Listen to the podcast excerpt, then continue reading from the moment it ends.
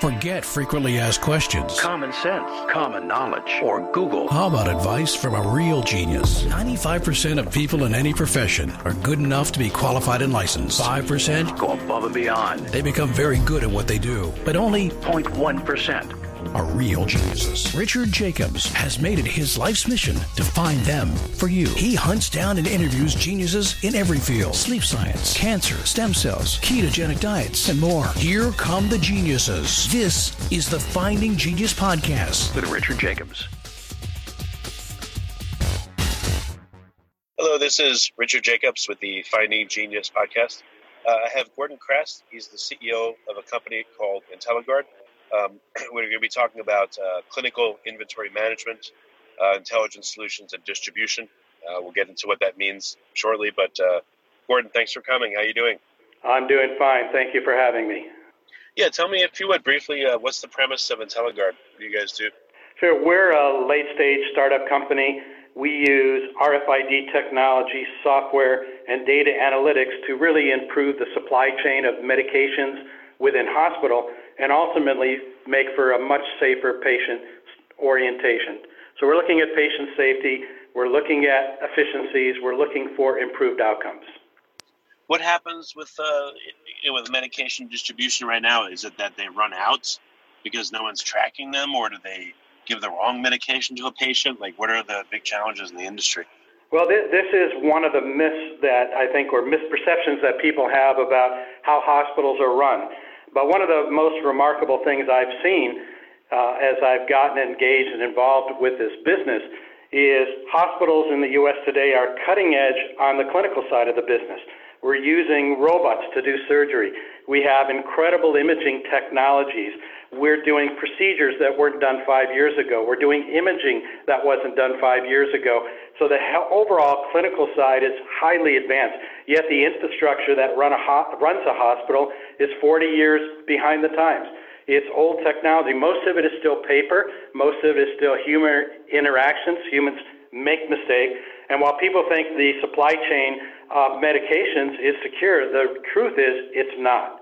That's bad. Yeah, I notice. You know, I go to the doctor and I'm still handed a clipboard with paper. It's weird. Like, why don't they give me an iPad?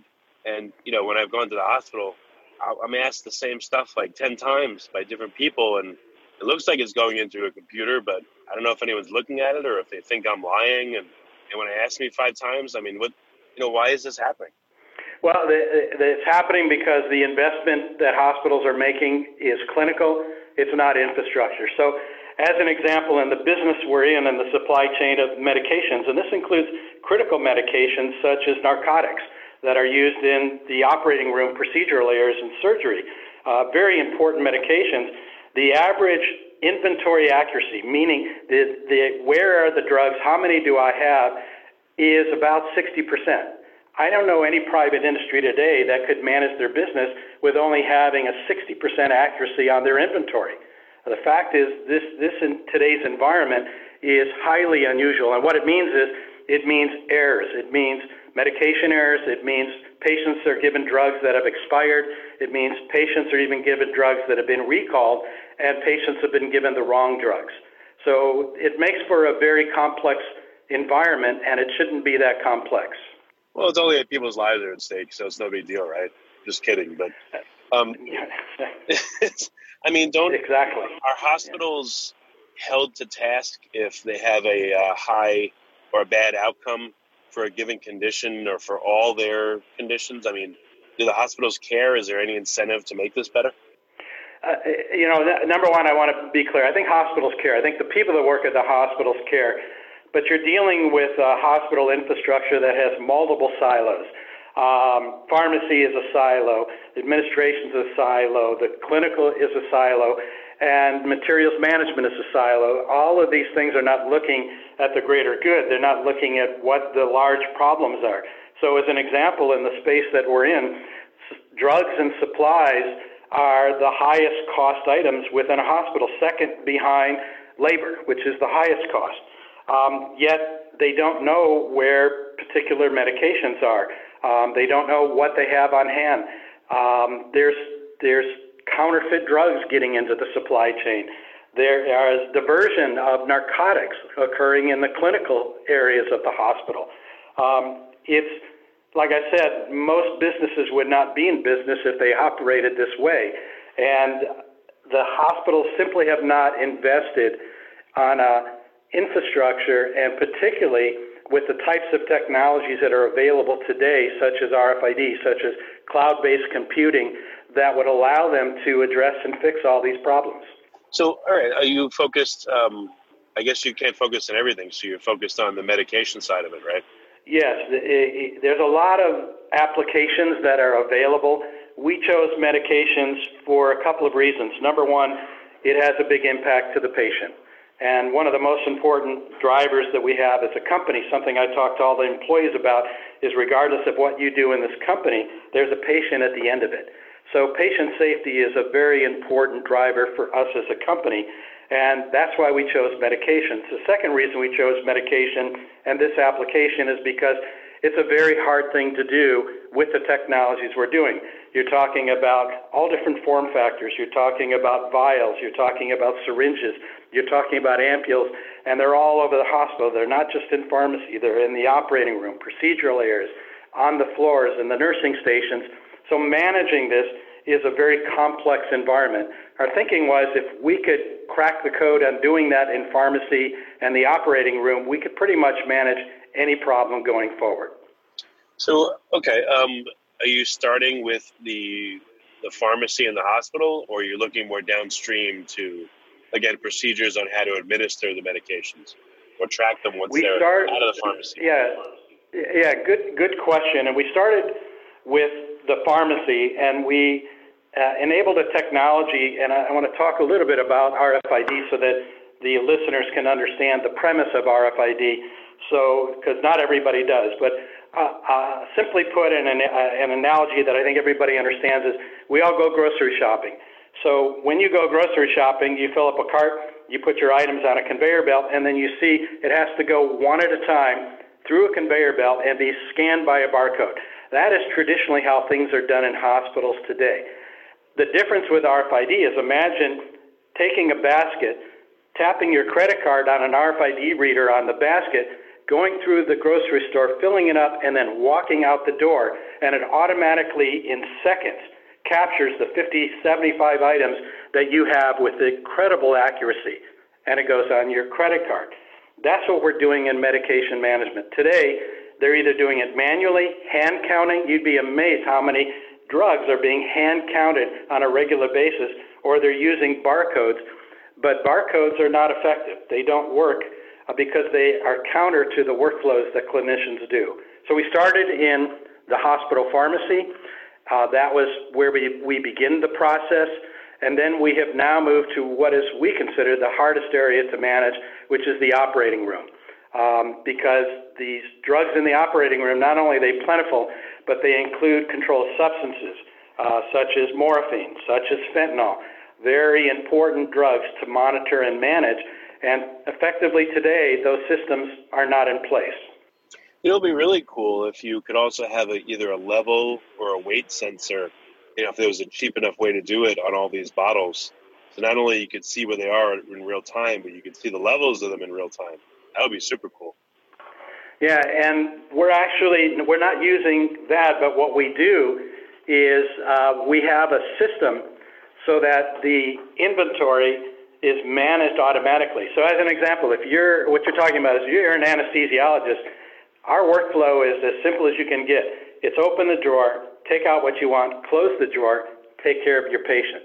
In the background, we're scanning every vial in there where you know exactly what they pulled out. And at the end of the case, we have a software package that does what's called a waste witness. So it actually captures by individual item what was administered to the patient, what was wasted, and you get a full accounting record from end to end, and then all that data goes to pharmacy. And then on top of that, we have a data analytics engine where we throw all this data into a data analytics engine that provides decision making capabilities that quite frankly, today pharmacists aren't making because they didn't have the data available to do it.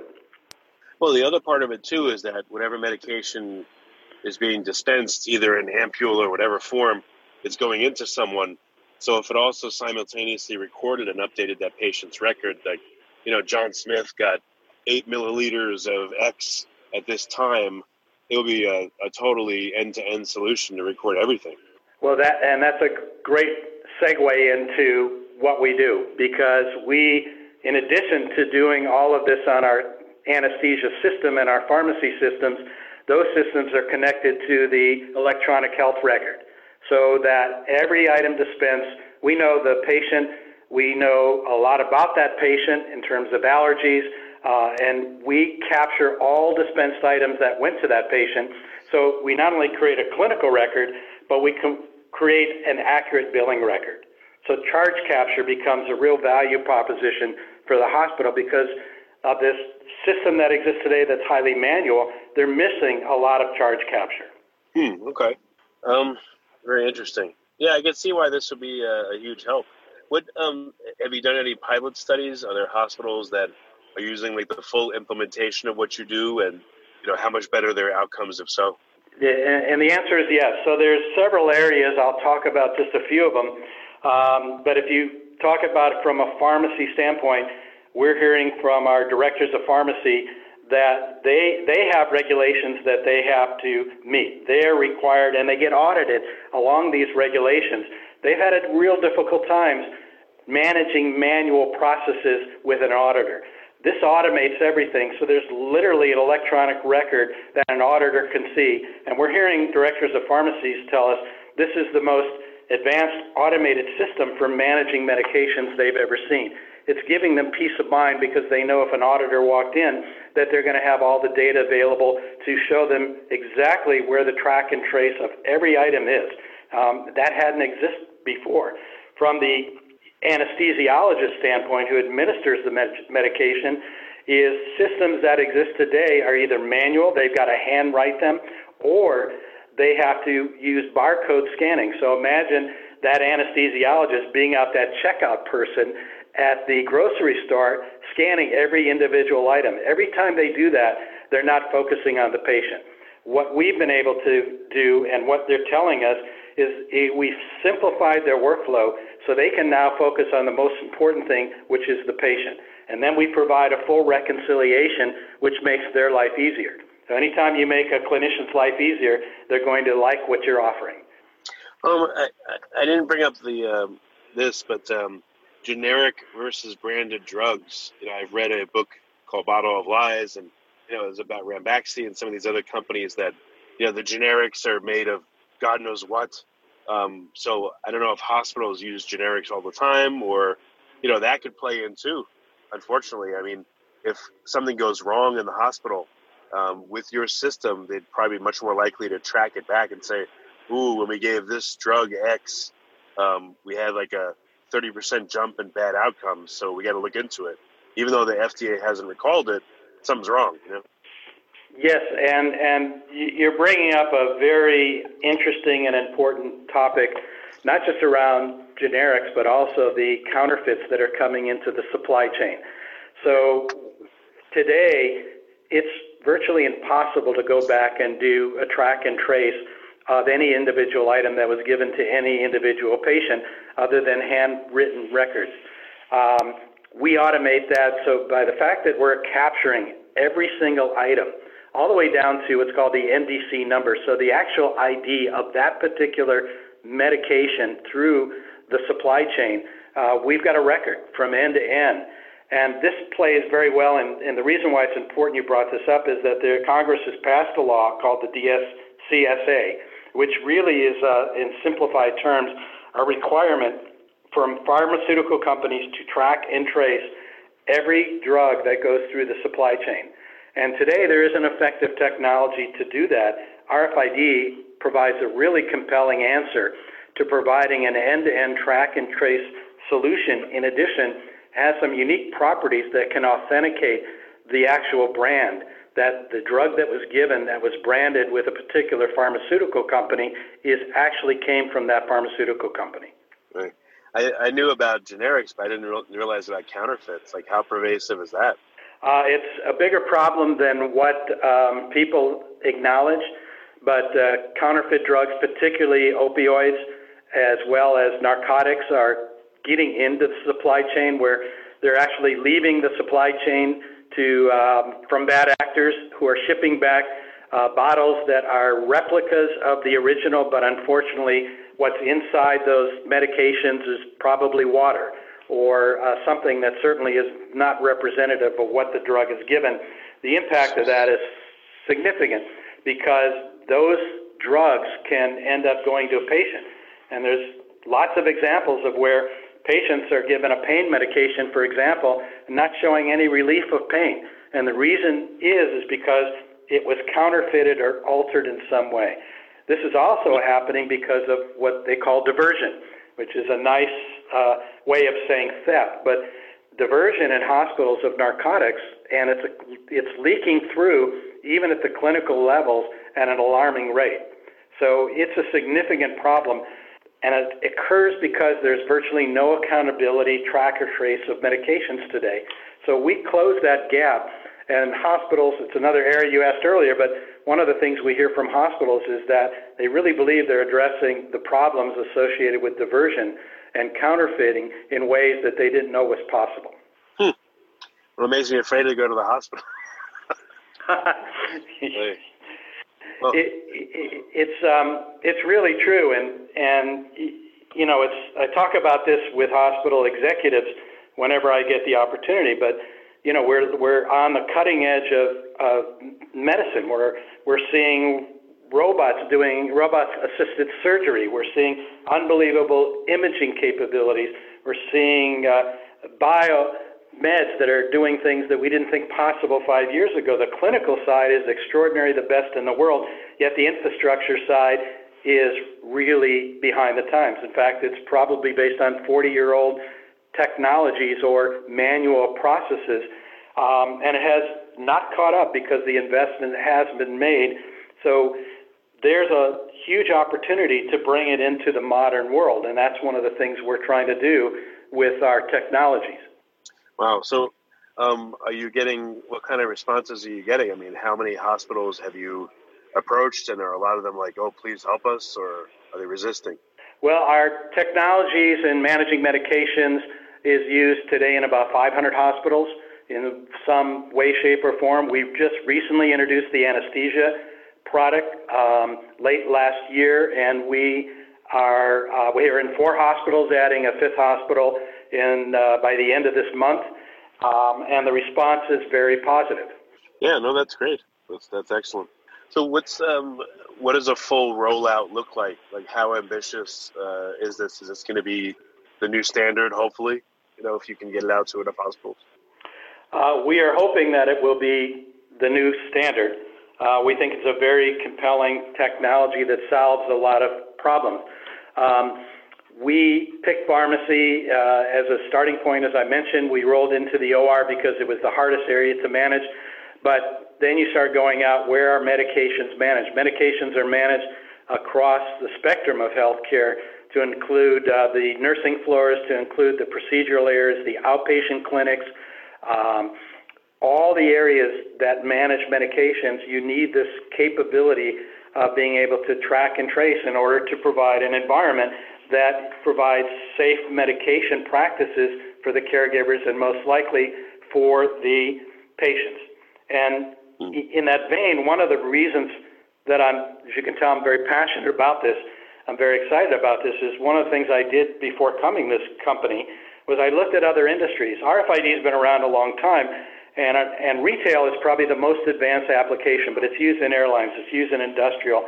But Macy's, for example, will put an RFID on a $20 belt, and they'll know the pedigree of that belt from the point of manufacturing through the distribution chain, when it hit the big box store, what shelf it was on, when somebody bought it, and when it walked out the door. But yet today, a hospital can't find a $20,000 medication. And there's something wrong with that. And that's what drives us to address these issues because that should be the safest environment. That should be the environment where inventory accuracy is 99.99%, not 65%. Yeah, yeah. You know, years ago when I, well, not too long ago, probably three years ago, two years ago, when I did a call like this, they'd be like talking about blockchain and blockchain and block, you know, for everything. Um, is that necessary? Is there a high level of security needed for all this, or is it really just get the system in place and then go from there? Like, how, how does security play in? It, it's a great question. So I'm going to really start with the data because that's really what you're talking about. So in order to secure the supply chain, you've got to feed the data system, whether it's blockchain or anything else that you would use, any type of ledger system. You need to make sure that the data going in is accurate. That's the biggest challenge because if it's bad data going in, it doesn't matter where throughout the, the supply chain, it's bad data throughout the supply chain.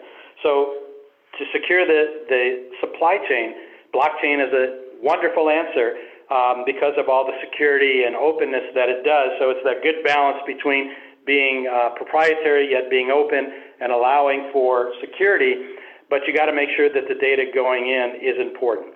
The second part of that is that most of the hospitals today on their infrastructures, and this is probably part of the handcuffs, so to speak, that they have, are using very antiquated premise based solutions for their data management. They've got server rooms, they've got data rooms. With the cloud, you have so much capability, well, whether it's Amazon, Azure, to not just secure data in a HIPAA cloud that's already certified, but to scale and expand in ways that weren't possible with these other types of systems. So when you look at scalability, when you look at security in the cloud, and then you add elements like blockchain, now you're starting to get to a full blown solution for the DSCSA, for the full track and trace end to end. But the key element of that is making sure that the item data that's fed to these systems has the level of accuracy that you want. Okay, yeah, makes sense. Um, I don't know if you're able to say, but again, how much of an improvement, and what are like what are your KPIs for improvement? And can you say what they are, at least the ranges, or if you don't know, what's possible? Sure. So um, I can share with you what the KPR, KPIs are and some of the important elements that our customers look at. So we, we look at workflows and work processes and improvements on efficiency. So that's one area that's KPIs, and we've got clinical studies and case studies that shows a very substantial work improvement, workflow improvement, which with those improvements, you reduce the propensity of errors. We have an area of charge captures. Charge capture is a very important area. We're seeing our customers tell us uh, over 40% improvement in charge capture. That helps the hospital financially, but it also helps the patient because you know that their bill is accurate going in because of the ability to track at the item level. Some of the other pieces of this is the whole area of optimization of inventory. So, how do you manage an inventory that you can't see or that you can't manage without the accuracy and the data analytics that allows to make predictions of saying, look, at if you optimize your inventory this way, you can take 20% of your inventory out. That's a big number when you look at a hospital inventory spending $500 million a year on medications. So hmm. there's a lot of elements to this um, that really pays off. And the most important element, personally, as well as for us as a company, is making sure that no expired drugs get into the supply chain and get to a patient. Making sure that if a drug is recalled, it's pulled out of the system and doesn't inadvertently get to a patient, uh, or that a counterfeit product doesn't get to a patient. Those are the most important elements, as I talk about, that there's a patient at the end of everything we do. Yeah, definitely. Well, it's been a really great call. You know, Gordon, I'm, uh, you know, I know you're passionate about this. I could, I, it's clear that we desperately need it. So, uh, you know, again, I hope that your system is adopted and becomes the norm because it's it's really needed. Uh, you know, again, I don't want to be afraid to go to the hospital or have anyone I love go there and this happened. So, I appreciate you coming on the call. Um, what, what's the best way for people to track the progress of IntelliGuard and find out more? Uh, the best way is our website, it's uh, IG.solutions. So um, uh, IG standing for IntelliGuard, and uh, they certainly can uh, follow our progress there as, as well as uh, we're publishing case studies through social media, mm. and we try and keep the public and, and the customer base very informed of all of the activities that are going on as a company. Okay, well, great. Well, Gordon, thank you for coming and thank you for what you do. I appreciate it. Well, Richard, thank you. I've enjoyed it. I appreciate you having us.